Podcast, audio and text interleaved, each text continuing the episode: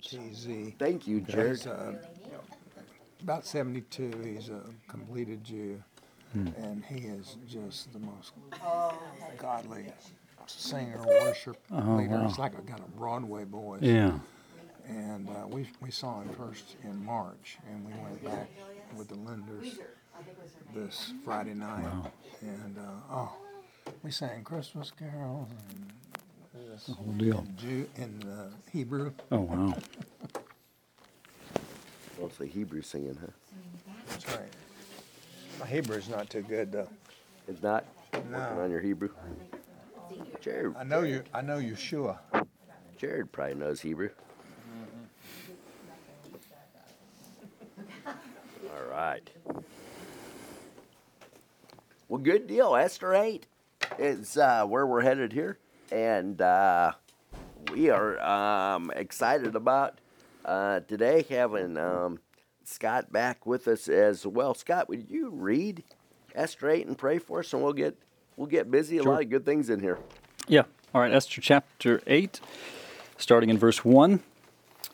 On that day, King Ahasuerus gave to Queen Esther the house of Haman, the enemy of the Jews, and Mordecai came before the king, for Esther had told what he was to her.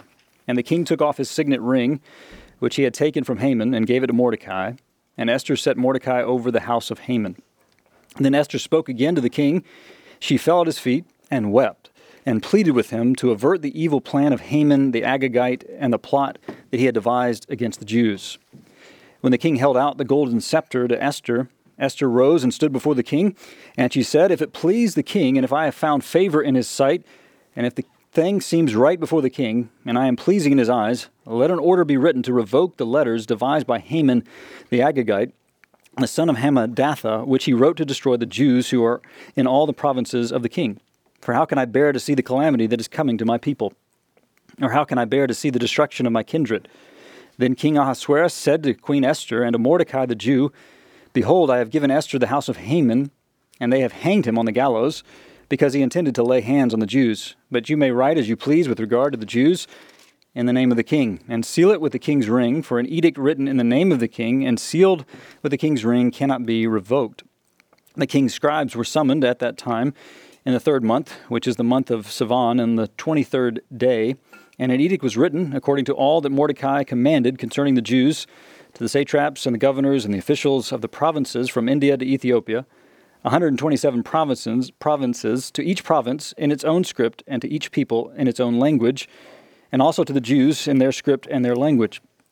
And he wrote in the name of King Ahasuerus and sealed it with the king's signet ring.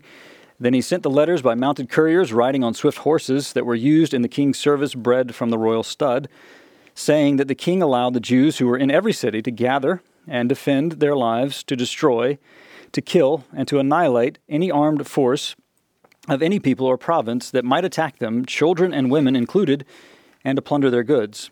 On one day, throughout all the provinces of King Ahasuerus, on the thirteenth day of the twelfth month, which is the month of Adar, a copy of what was written was to be issued as a decree in every province, being publicly displayed to all peoples, and the Jews were to be ready on that day to take vengeance on their enemies. So the couriers, mounted on their swift horses that were used in the king's service, rode out hurriedly, urged by the king's command. And the decree was issued in Susa, the citadel. Then Mordecai went out from the presence of the king in royal robes of blue and white, with a great golden crown, and a robe of fine linen and purple. And the city of Susa shouted and rejoiced. The Jews had light and gladness and joy and honor, and in every province and in every city, wherever the king's command and his edict reached, there was gladness and joy among the Jews, a feast and a holiday. And many from the peoples of the country declared themselves Jews, for fear of the Jews had fallen on them. Let's pray together.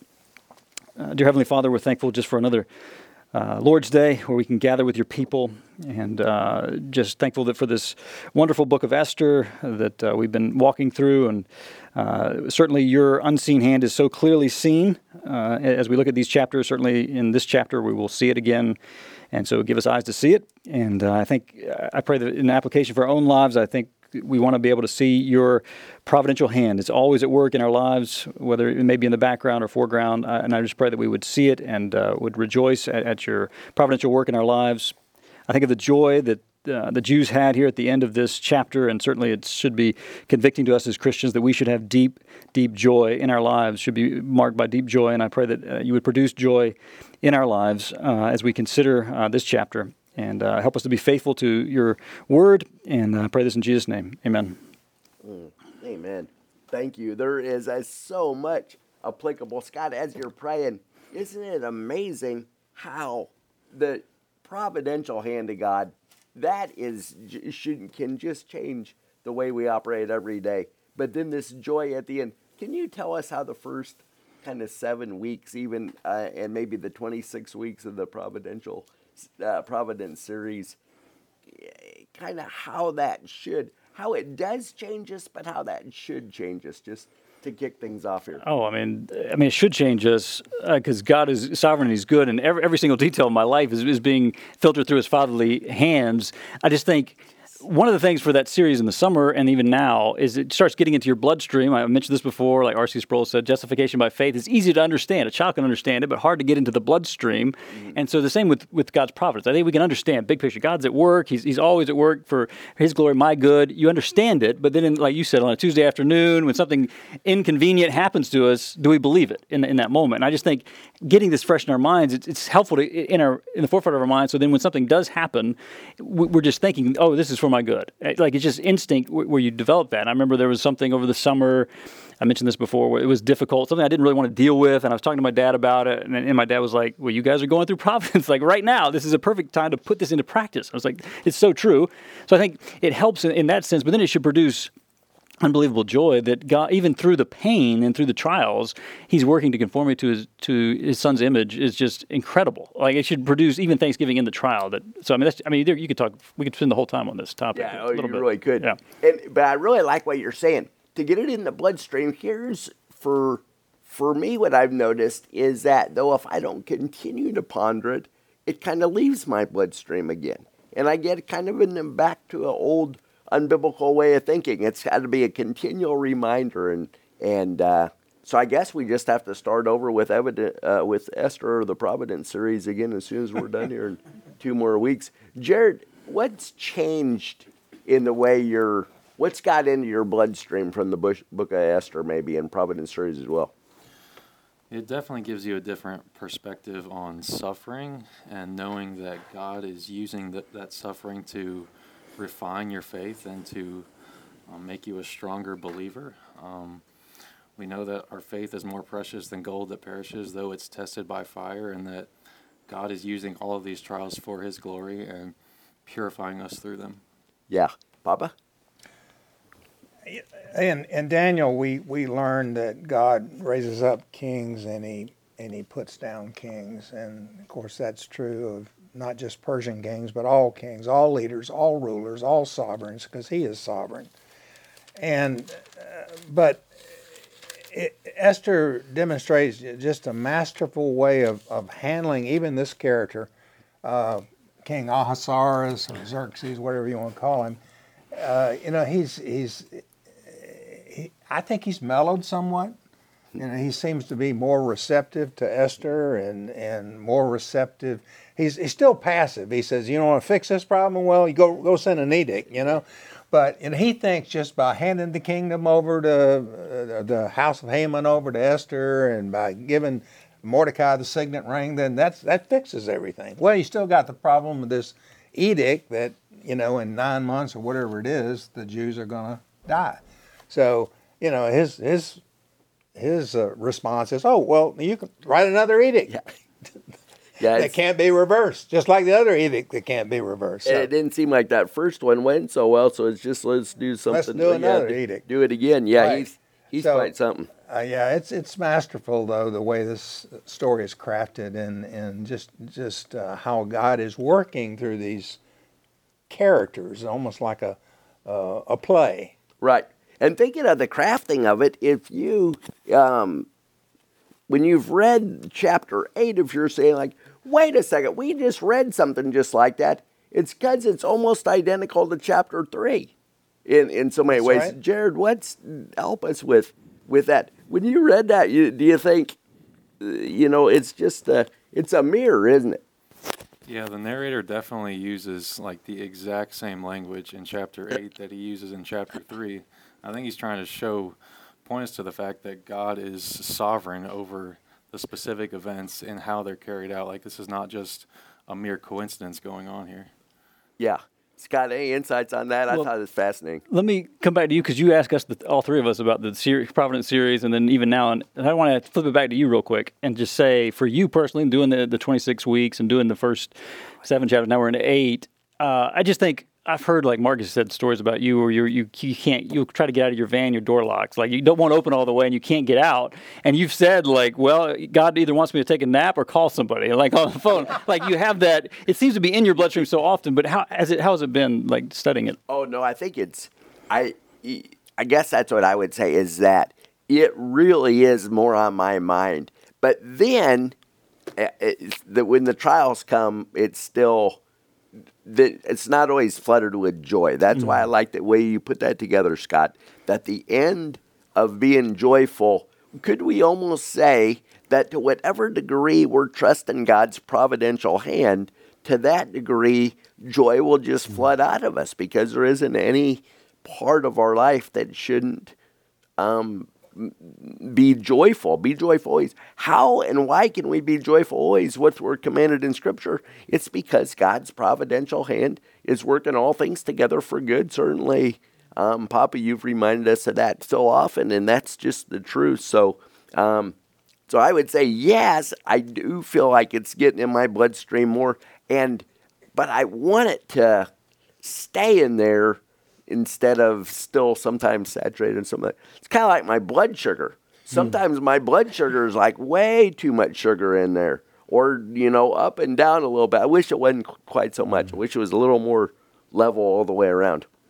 Papa, what about this chapter three and chapter eight, just mirroring each other? Well, you've got the, you got the edict that uh, to exterminate. To, what are the words to destroy, to annihilate, to kill, to mm-hmm. Can't lay my hands on it immediately, but uh, and and then and then uh, of course Esther uh, Mordecai challenges her to go to the king for a time such as this. Uh, you're you're there. You're you know, and, and she does. I mean, she's sort of passive in the first part of the story, and but after she goes to uh, King Xerxes and he extends the uh, scepter to her, she uh, gains confidence, and and uh, sort of takes starts taking the lead. Yeah. You see a real change in and his response and and her response, and and and Mordecai is a is a as her uh, adopted father uh, is is is also uh, stepping up. So there's there's some some more action on on behalf of the players here than Yep. towards that achieving God's plan for this event for this salvation of the Jews. Right. Certainly, when we saw the beginning of chapter six, the tide began to turn. Now it has turned, and uh, and it's rushing the other direction. I think this is uh, eight actually to me is the chapter of the real reversals. Yeah. I mean, he sets everything up for nine and ten for the conclusion of the Isn't that great? so. Yeah, absolutely. Now, Papa, seven times the signet ring has mentioned in Scripture. Papa's done research on the signet ring. He probably has a couple in his pocket. Well, You I- hand those out to the class afterwards. Do we all get one? everybody gets a. They, I got it out of a, a Yeah. Cracker Jack Cracker, box. yeah, you actually. go. Th- this is this is how the Holy Spirit and God works in Scripture. This is not this is not has has anything to do with me, but I I was provoked.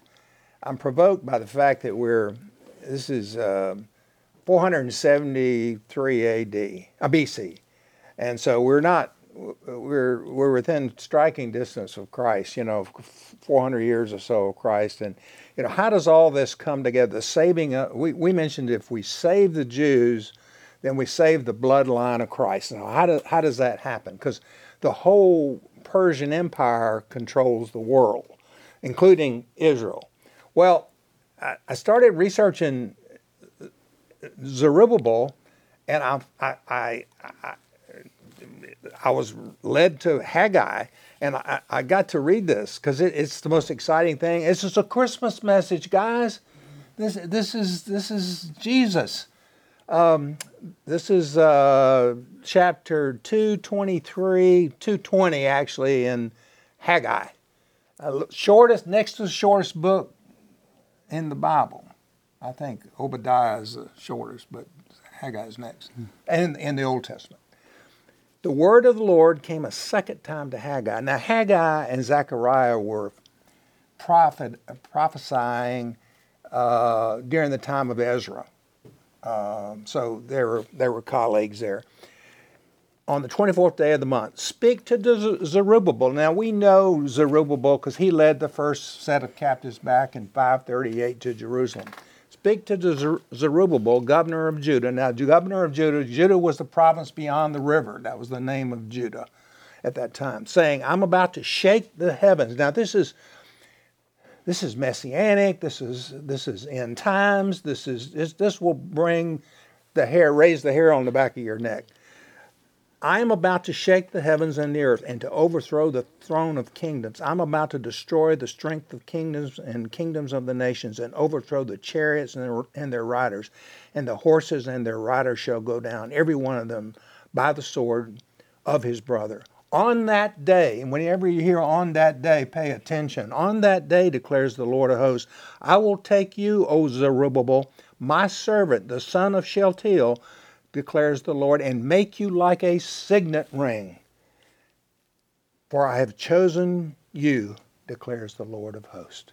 Now, signet rings only mentioned seven times in Scripture, one times with Pharaoh giving it to Joseph, four, four times in Esther, one time in Jeremiah where he takes the signet ring away from one of the bad kings, but he gives it to his grandson, Zerubbabel. And Zerubbabel and the if you then I went to the genealogy and the genealogy of, of in Matthew and the genealogy in Luke confluence with Zerubbabel. They, he's where Mary and Joseph's lineage come together, and they both contain Zerubbabel. Zerubbabel is the link to Messiah, which is Jesus, which is the incarnation. Isn't that exciting? That's fascinating. Papa. So when we you. talk about signet rings, there that, we go. That's that just was the key, and I went to signet ring, and then all just. I love it. Papa the historian, thank you very much for Can that. I just say one, one thing just about Fred's thing right there? I remember R.C. Sproul was teaching one time, and he said people would always tell him, "You make the Word of God come alive." And Sproul said he appreciated that. He said, "But it, would be more accurate to say the Word makes me come alive." Yeah. Well, the Word makes Papa Fred come alive. I mean, you just yeah. saw it right there, Yeah. the- the- shining in his eyes. Like, I, love, I love It's it. exciting. I know. I agree. Yeah. I think it's great. Papa whispered when he came in, or I got a little bit of stuff on. It's the Well, the, the thing, ring. man, is we we've talked Can't about tell anybody. we, we, we've talked about how the saving of the Jews would preserve the messianic line. Well, this is how it did it. Now, rem- uh, Z- again, Zerubbabel's down in, in, in what is now Israel, but that was included in the Persian Empire, and that he was going to be dead along with all the other Jews if Esther had not acted w- uh, with uh, King Xerxes. So good. Anyway. I didn't know any of that. That's really good. That's I might have to listen to the, the tape again. Jared, could you help us on eight and one and two there? Yeah, so it starts off with King Ahasuerus giving to Esther the house of Haman, and I wanted to read a couple scriptures from the Old Testament that gives us some context for what's going on here. Um, back in Genesis 22, God made a promise to Abraham. He said, I'll surely bless you, and I will surely multiply your offspring as the stars of heaven and as the sand that is on the seashore, and your offspring shall possess the gate of his enemies. And then in tw- Genesis 24, there's a similar thing said to Rebekah where it says, Our sister, may you become thousands of ten thousands, and may your offspring possess the gate of those who hate him. So, this, what's going on right here, is nothing new. It's the um, enemies of the Jews, they exalt themselves against the Jews, they exalt themselves against the people of God, and try to take them out in evil. And there's always this promise here that the Jews will overcome those who hate them. And we actually have similar language here with possessing the gate, which is what um, Mordecai does to Haman here. So I think the application for us is that we shouldn't be shaken when we have evil rise against us because God is faithful to his promises here. And he's made promises to the Jews that they're ultimately going to overcome those who are against them. Mm, it's good stuff, Jared. Um, Scott? Yeah, in terms of the first two verses, I just got to read some from, from this one commentator. Um, he says this God has taken vulnerable Esther and Mordecai, derelict and bereft of power, literally sitting in ashes, mourning outside the king's gate, and has brought them to life and raised them up to sit with princes and inherit a seat of honor. It's Proverbs 11 8 in action. The righteous is delivered from trouble, and the wicked walks into it instead. And he says, Righteousness is always worthwhile, but sin is ultimately self defeating. That's the point. And, he says a little bit more. He says, Mordecai's elevation from the dust of mourning to the seat of power is a reminder of God's promise to all his suffering children that God is no man's debtor, that the righteous is delivered from trouble, and the wicked walks into it instead. Again, he repeats that righteousness is always worthwhile, but sin is ultimately self defeating. That if we will not grow weary of doing good in due season, we will reap if we do not give up. And so I think I mean, Mordecai was not going to bow to Haman. Like, no matter what the consequences were, he was con- convinced about a God, God alone. Not going to bow to him, no matter what's going to happen. But we know that if you if you keep going, uh, if you righteousness is always worthwhile, even if it means death for him, it's always worthwhile to do to do the right thing. I just think it's a huge application point for us to not grow weary in well doing. We know, I mean, it may be heaven. I mean, we may die, but we know this is the right way to act, no matter what. You don't want to cave to it. I remember it just one, one member of our church was doing something, Jerry, you know who it is, that was filling out this thing for work. And there was a questionnaire thing. And they wanted you to answer this question in a certain way. But in his conscience, he could not answer it in the way that they wanted him to answer it. And he asked us, you know, what, what advice would you give? Mark was just like, he cannot answer it. You can't say that that's the answer because you know it's not the answer. Well, he could lose his job. But righteousness is always worthwhile. Like, you cannot do it. You cannot do it. And I remember Mark said, What if he loses his job? And Jerry, you didn't hesitate. You said, Well, God will give him a better job. I just thought that's exactly the way. It may, you may not be as high a paying job if he lost his job, but it's going to be the better job in terms of in God's eyes. And so I just think that's one thing that we can draw application wise. We want to do righteousness is always worthwhile, no matter what. We may be sneered, we may have uh, persecution, whatever it may be, but we, we, want to just keep on being faithful. There was uh, along those very same lines. Uh, there were several of the commentators that mentioned, well, if if uh, Mordecai had simply bowed to Haman, we wouldn't have had all this Mm-hmm. We wouldn't have had this edict. We wouldn't have had all this, uh, uh, pr- these problems and these edicts and, and that kind of thing. But like you said, he he did he couldn't do that because of what Haman represented and to the Jews. He knew him as he knew him as an enemy of the Jews before anybody else knew he was an mm-hmm. enemy of the Jews. And we would have missed out on so much of this. Oh, absolutely. God's providential hand. Alistair Begg said a condemned criminal, a convicted criminal, had all his property taken into the crown, and it was disposed uh, at the disposal of the crown. And so the king decides to give it to his queen. He also took the signet ring, the king that is, from the hand of Haman and put it on the hand of Mordecai, thus radically altering the circumstances of Mordecai and the Jews. And so God just does does that through this whole where it looked like it was going badly for a while. Now Esther uh, fascinating here. Salvation for herself, this might have also been big, was not enough as long as her people faced annihilation. Could you guys address that? Jared, could you start there um, for us on that? She wasn't happy with just saving her own hide. Yeah, I think it's it was such a powerful testimony here to see Esther immediately go to Mordecai and remember everything that he had done in her life. It says she set Mordecai over the house of Haman, and I was reminded of the story in the New Testament where Jesus cleanses ten of the lepers, and then nine of them go about their way, but one comes back and returns praise to Christ. And Christ says, Where are the nine? Was no one found to return and give praise to God except this foreigner? And he said to him, Rise and go, your faith has made you well. So I think this should teach us that we're to remember Christ and we're to remember the people that God has used in our lives to help bring us to where we are. We're not to forget those people, but we're to continue loving them as Christ has loved us. That's really good. That is really good. We probably each have a phone call or two or three or 20 to, to make this week for sure on that. Good. Scott or Papa on that? You know the the setting of of, of um, so Esther's got some authority. I mean, he he to the house of Haman to the king to Esther, and she in turn gives it to Mordecai. So she obviously uh, is functioning as the queen. She's not just Esther.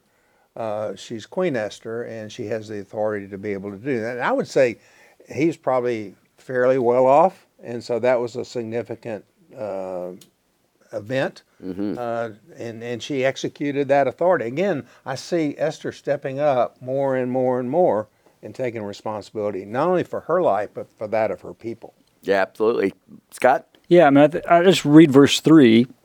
Then Esther spoke again to the king. She fell at his feet and wept and pleaded with him to avert the evil plan of Haman the Agagite and the plot that he had devised against the Jews. It's very different from what she was before. I mean, I think even just her faith now, she's just, she's, she is a Jew. She's identified it, and now she's just going to pour it out. But it's, it's moving to me that she, I think different people brought this out. Begg certainly did, but she just weeps before him. Uh, and one, one commentator just said, This may come as a surprise to us after the happy relief of Haman's downfall, and Mordecai's promotion. He said, We want to go to Esther and say, Why are you weeping? Like, we should have this feel good music. The end of the movie's done.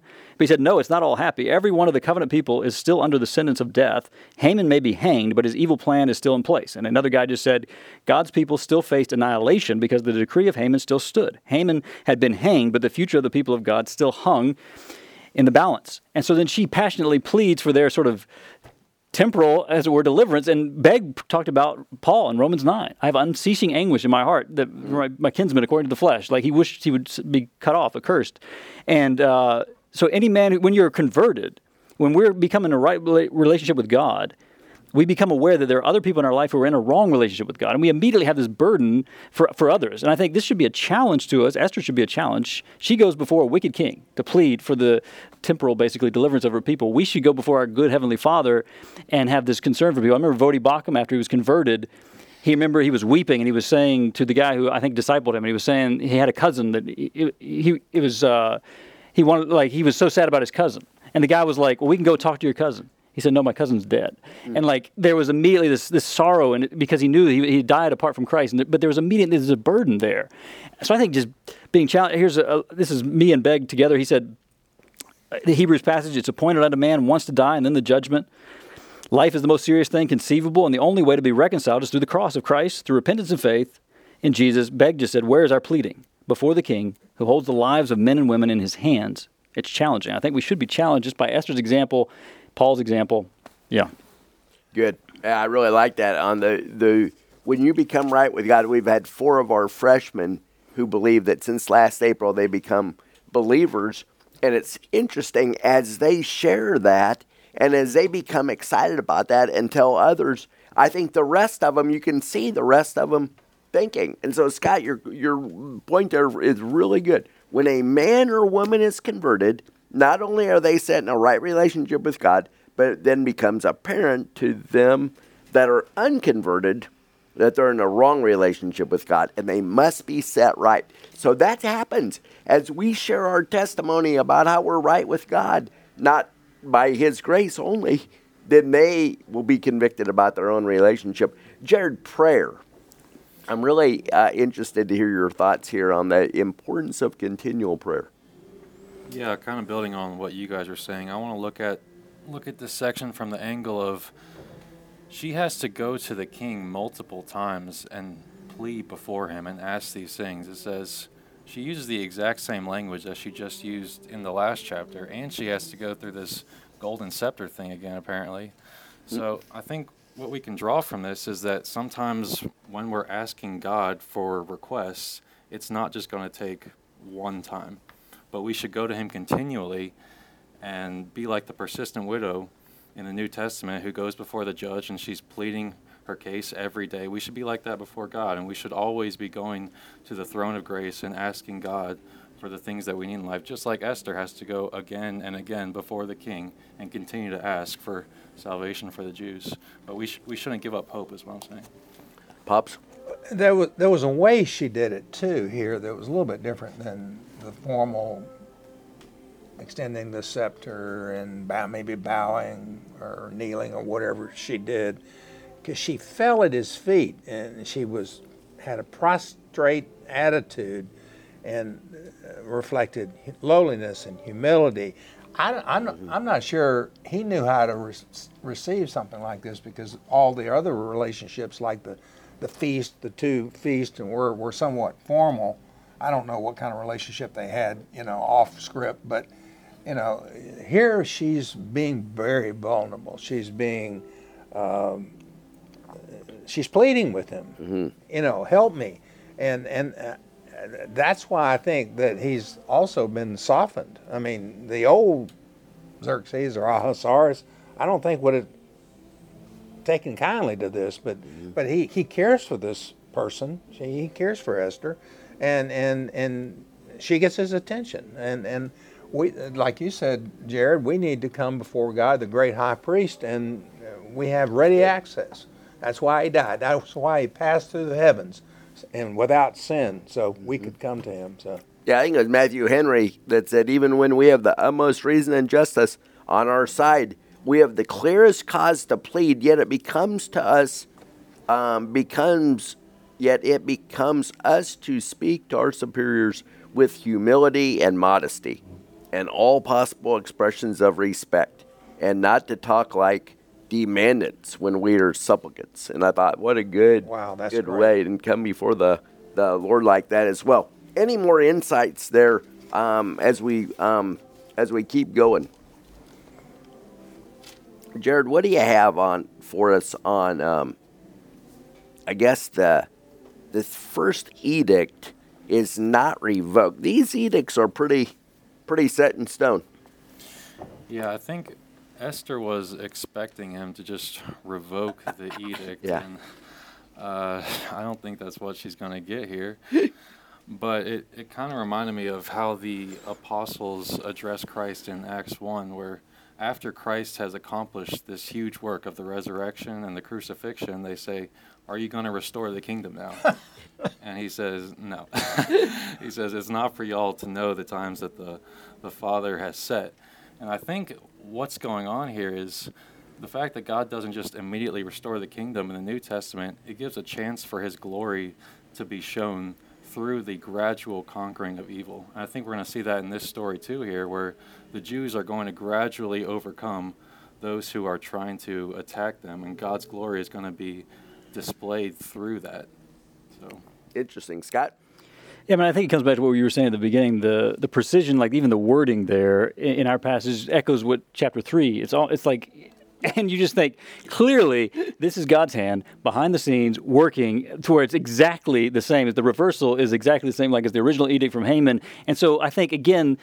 It, it just reminded me of the. There's a story in Luke five where the disciples are fishing all night. They don't catch anything. Jesus teaches for a while, and he tells Peter to cast the net on the other side. And there, he's like upset. Like Sproul says, you know, we're professional fishermen. Jesus, you're the teacher. You stick to teaching, but we'll humor him, fellows. Throw it in there. They throw it in there. All the fish jump in the net, is what Sproul said. And then Peter says, "Depart from me, for I'm an, I'm an evil man." And then I think Sproul said, "To his everlasting good, Jesus didn't didn't depart." But then later, I love the story in John 21 the same thing happens, except they don't know it's Jesus. He's on, he's on the shore. They don't know it's him. They fish all night, catch nothing. Jesus on the shore says, you know, try the other side. They try the other side. All the you know, fish jump in, and John immediately recognized. He said, "It is the Lord." I love that. He said, "It is the Lord." And I think here you just see it. It is the Lord. And I think in our own life we want to we want to see that. Like we're coming back to the providence thing. Like you encourage somebody spiritually. and They come to you and they say, you know, thank you, thank you, Papa Fred. Like people, he's discipled. They come to Papa Fred and they say, thank you, Papa Fred. You really helped me, built me up. Papa Fred should think, it is the Lord. The Lord has used me to, to build you up. And I think you come back to that again and again. And that's the providence thing again. Like it's God, it's not me. God is the one who's using me in this, and God is clearly the one at work here. When, when God uses us, we should just say, It's the Lord who's doing it. It keeps us from pride, lifts praise to God. Yeah, and let's be thankful for our trials. Earlier, we see this the way they went through, who, boy, Mordecai and Esther, some really deep sorrow there earlier on um, a couple weeks ago as we were studying. But now look at Esther. She's different. God used the really that uh, amazing, his past faithfulness.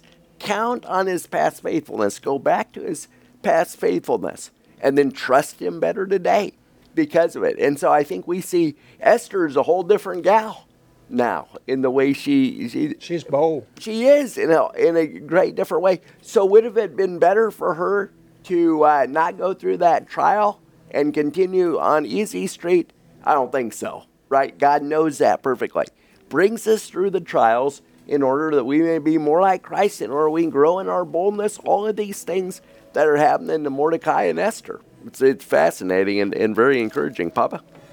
Well, we just, we just learned. Um, you know, we, we have access by faith into this grace, Romans uh, 5.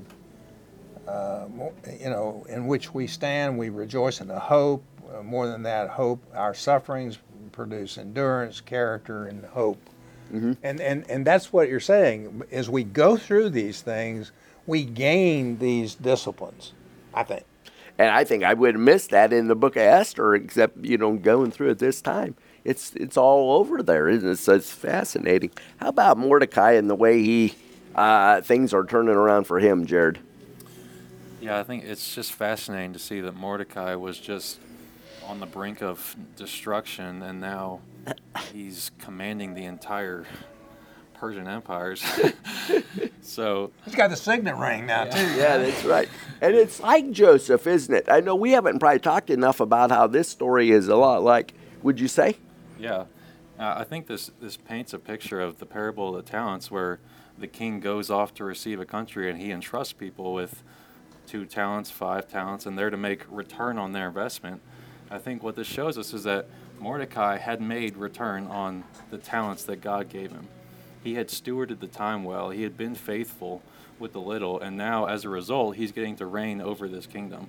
And in the same way, when God returns and he brings his kingdom in his fullness, we too will get to reign with him in that way. I like it. Do you remember when uh, Mordecai um, got the fancy treatment where Haman had a um, uh, prayed him around on the horse or whatever? And what did Mordecai do? Went right back to his post. Right, went Right at the right gate. back. Yeah, right back to humble serving. And you just see the way the Lord will reward humility. Um, and, and and pride goes before destruction. Oh wow! If there is anything clear in Scripture, it, once again in this uh, passage, you see Haman and what happens um, when pride rules the day. Scott, That's, that's good. I have nothing else anything to add on that part. as we as we go on here. Yeah, mean- we, it's, we got a few verses. We better. Yeah. Time is it? Yeah, we. Well, we got to get to the joy part. We got to get to the joy. We're And we almost can come there. back to We're okay. almost We can there. come back next week Well, for we still more got joy. this problem. Nothing's been done about the oh, we got a problem. the edict. So um, that she she approaches the king. He extends the golden scepter, and and uh, you know we got. That takes us back to if I perish, I perish. You know, and and and so Esther arose, and she'd been weeping, but now she's standing formally as a queen. Approaches him. He extends the scepter and says, If it please the king, if I found favor in his sight, and if thing seems right before the king, and I am pleasing, she's still humble. She's not taking it for granted that he's going to say yes. Let an order be written to revoke the letters devised by Haman the Agagite, the son of Hammedatha, and- which he wrote to destroy the Jews who are in all the provinces of the king. This is one of the longest verses in the, in this in the writings, I think. Uh, so they got this problem, and and so what does the king do? He throws it back in her laps. Well, then write an edict, which can't be, you know, uh, reversed. So uh, and and she she's identified with her people. How how can I bear to see the calamity that's coming to my people, and and the destruction of my kindred? So so now before she she didn't even admit that she's a Jew, and now she's saying my people. She's identifying with my people. Yeah, it's good. Scott, anything more on that?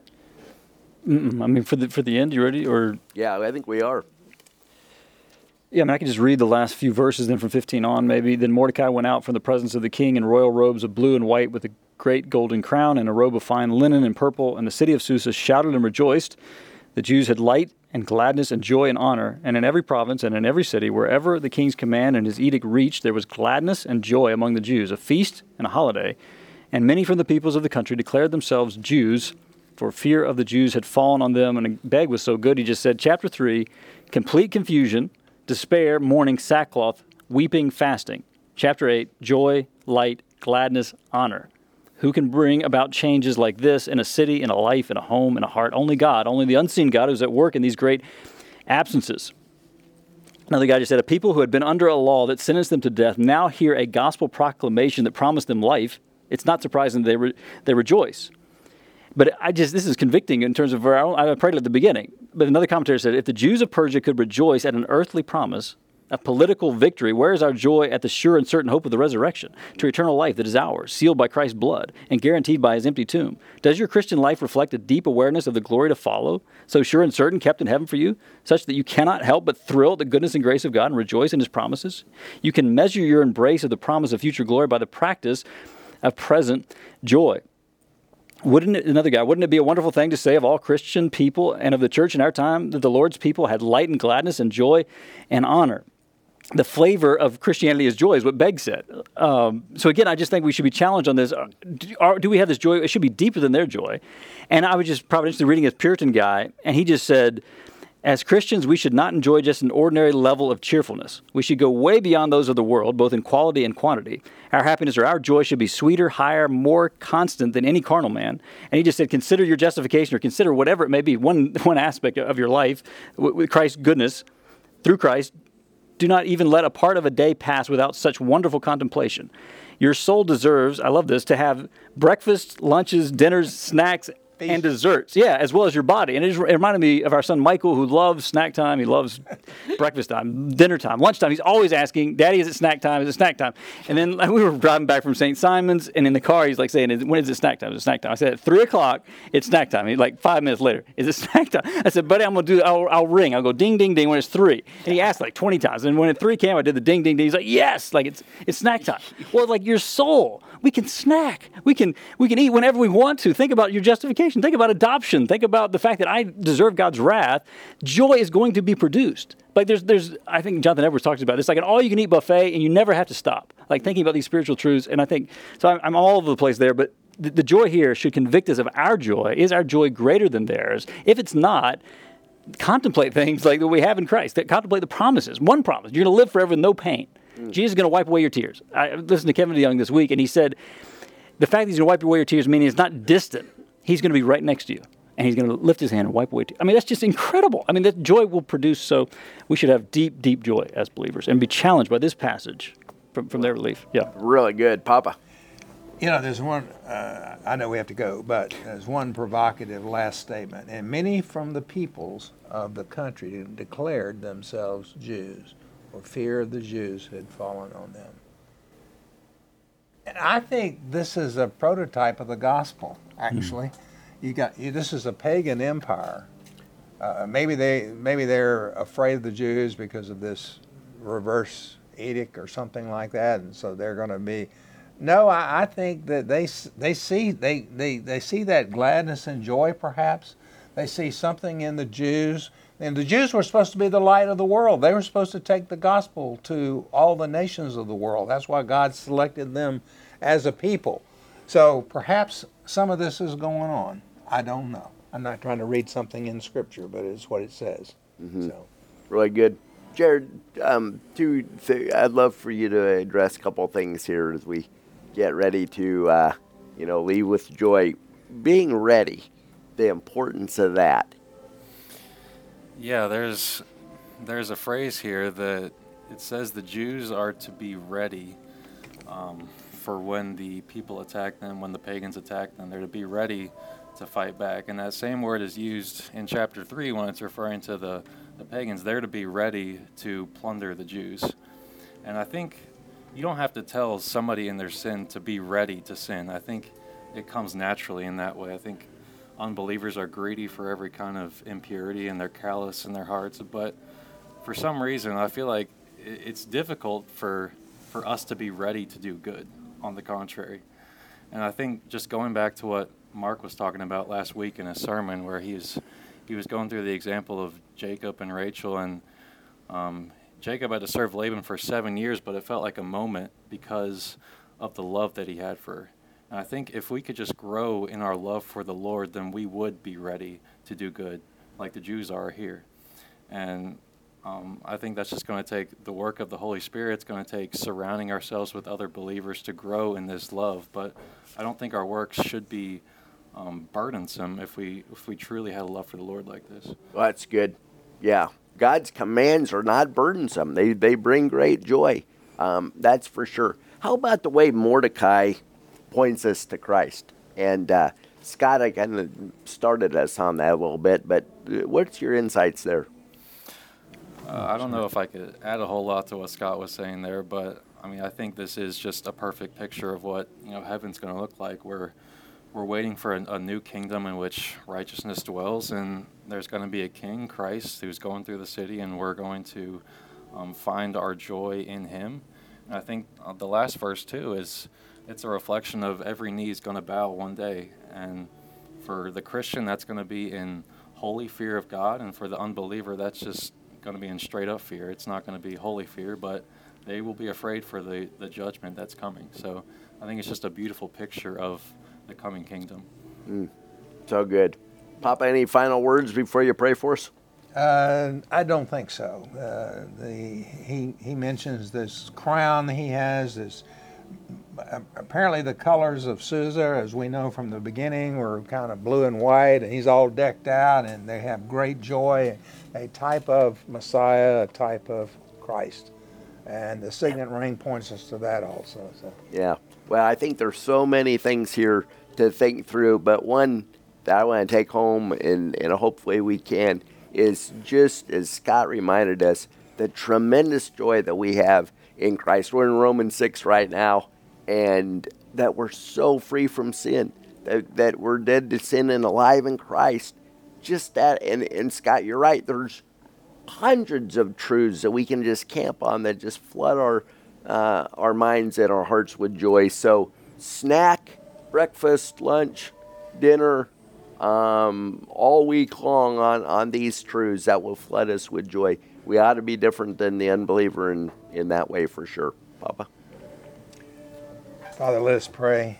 Uh, Lord Christ, thank you for Esther. Uh, I had read Esther before. I had not really studied Esther before to this extent, and, and what a what a joy, what a, a picture, as, as Scott has mentioned, of your providence, of your sovereignty, and it fits right in like a hand uh, with a, and a glove with uh, Ezra and Nehemiah and Daniel and the whole captivity and the plight of the Jews during that period of time, and just how you're masterfully orchestrating uh, these rulers and, and the events to ultimately protect uh, your seed, Zerubbabel, who is a picture of Christ, of the throne of David.